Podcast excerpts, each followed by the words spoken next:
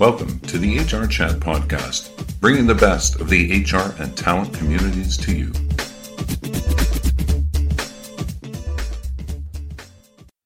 Welcome to another episode of the HR Chat podcast. I'm your host today, Bill Banham. And in this episode, I'm joined by Derek Smith, General Manager at XREF North America.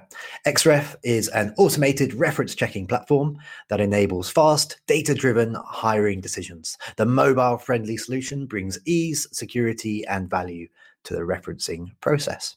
The XREF platform puts candidates in the driving seat, offering them transparency and the opportunity to manage the process of their references from start to finish.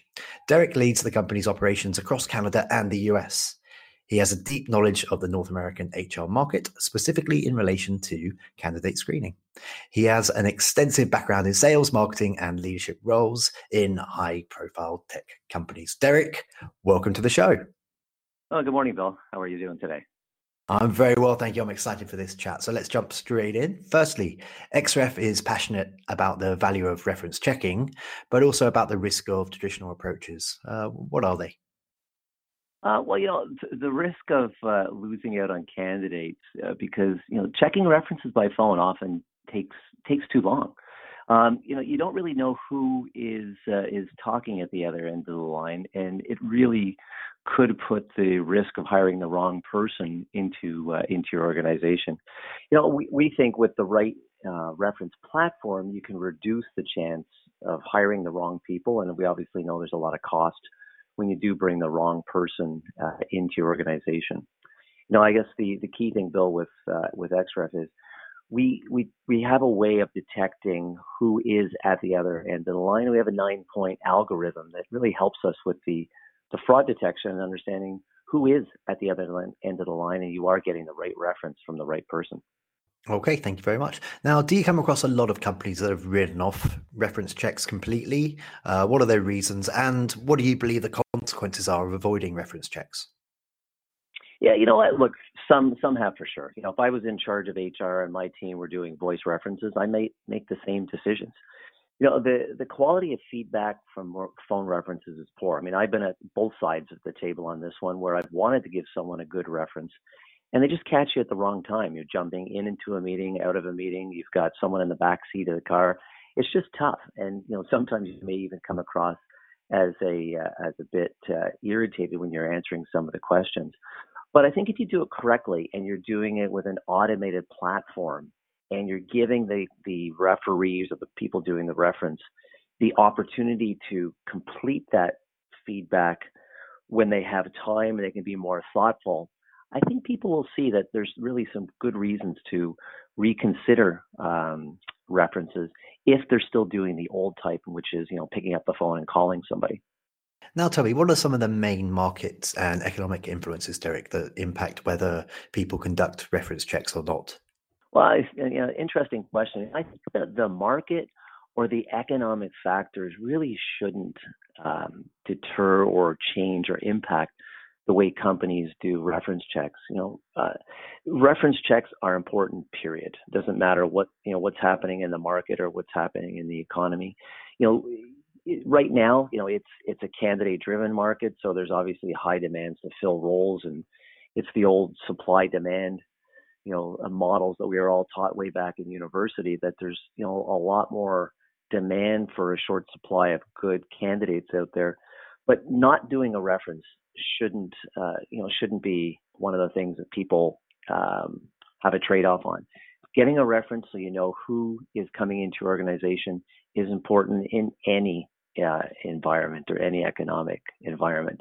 You know, the, the cost of a bad hire, as we talked about before, is, is high. You want to make sure you've got the right person coming into your organization. And really, the, the only way to know that is by talking to people who've actually been working aside, you know, beside these people, people that have reported to them, or even their, you know, their bosses. Are there any specific roles or occasions, Derek, that reference checking is particularly important? Well, yeah, I, I would say so. I think that um, you know a vulnerable sector, um, you know, roles where there are positions of trust are hugely important to be able to do uh, references on folks. Sure, you want to do criminal record checks on a lot of your uh, employees, but references will really tell you what they did on the job. Um, you know, vulnerable sector, you've got people out there that are, are dealing with your kids, people that are dealing with age folks like your, your mom and dad.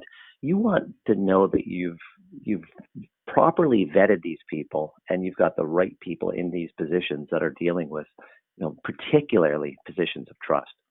Okay, so you may have partly already answered my question uh, here, but I, would be keen to sort of expand a wee, a wee, bit on it in terms of do, do, you believe that the purpose of reference checking then has changed? Have, have they become more important due to privacy concerns, privacy measures that you're just alluding to there, um, and, and other regulations?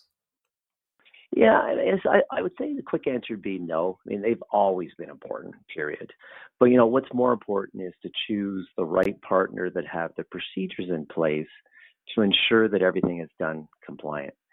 You know, if you take a look at a lot of organizations, you've got some very good, seasoned folks who know how to ask the right questions.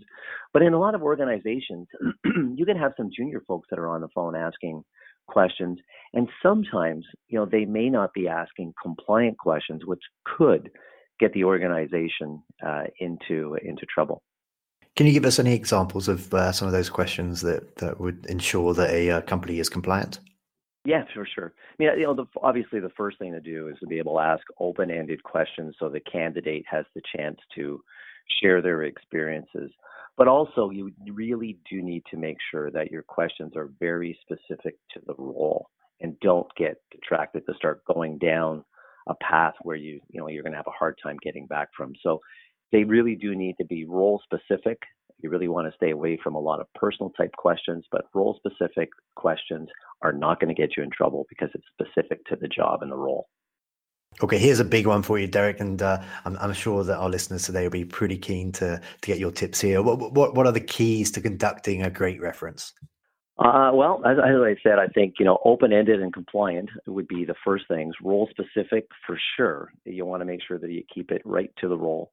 And the other thing I would say is asking the same questions to all candidates for the same role. So if you're dealing with somebody like XREF, what we would suggest is that you have questionnaires for different types of roles and you ask those same questions to to the candidates for the same role so that you do remain compliant and that you don't you know start going off in other areas and asking questions that sometimes it's it's uh, it's actually hard to get back from and they've been asked in a very innocent way but you just never know uh, what that what that could lead to you know one of the things we've just done is we've just launched a uh, self-service platform called xref lite so we're encouraging a lot of folks to go to xref.com or google xref lite and go in there and you can actually create a questionnaire for yourself and give it a try uh, for free Okay, big plug, Derek. How, how do people who check out XREF Lites? Uh, uh, do they go to uh, the XREF website and then they can find everything there?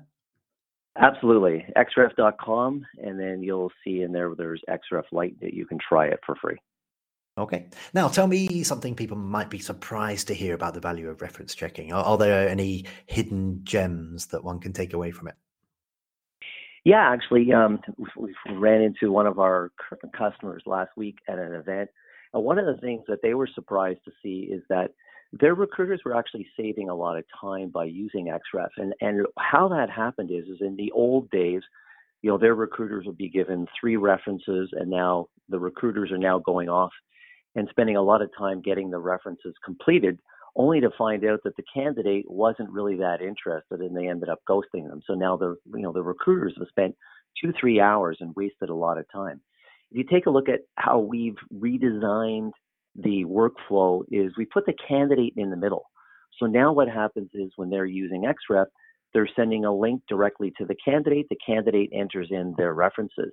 If the candidate is really slow to do that, that's showing the recruiter that maybe there's a challenge and maybe that candidate isn't quite as interested. So they they're finding that they're saving a lot of time by putting the onus on the candidate to put in those references to start the process rather than the recruiter spending two three hours getting the references just to find out that the candidate ends up ghosting them. We are already coming towards the end of this interview, Derek. Just the last few questions for you. Uh, do you have any examples of a time or times that you've seen reference checking save a business from making a big mistake? Please don't mention any names. yeah, of course. Um, Yeah, you know what? There, there was one uh, client in Ottawa a couple of weeks ago. Sat down with them. We were reviewing um, how you know they've changed their process and how much they're enjoying using XREF.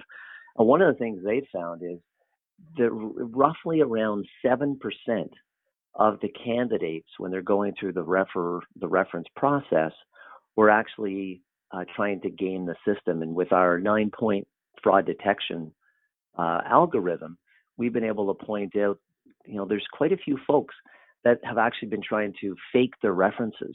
And all they can think about is when they were doing it the old way, which was picking up the phone and calling a reference, how many times were they talking to someone who wasn't the person that they thought they were?